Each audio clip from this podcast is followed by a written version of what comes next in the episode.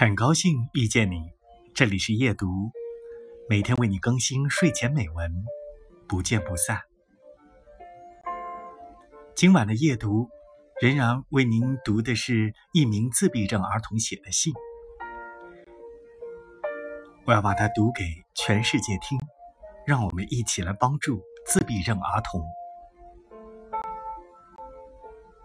啊，不用担心他。他更希望自己一个人待着。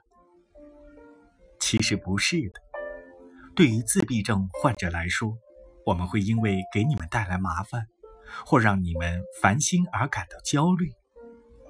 这也就是为什么我们很难待在别人身边的原因，也是为什么我们最后会落得形单影只的原因。说实话，我们希望能跟别人待在一起。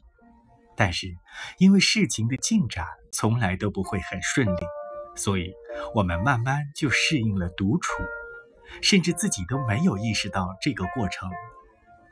每当我不小心听到别人评论我多么喜欢一个人待着的时候，我就会觉得内心孤单而寂寥。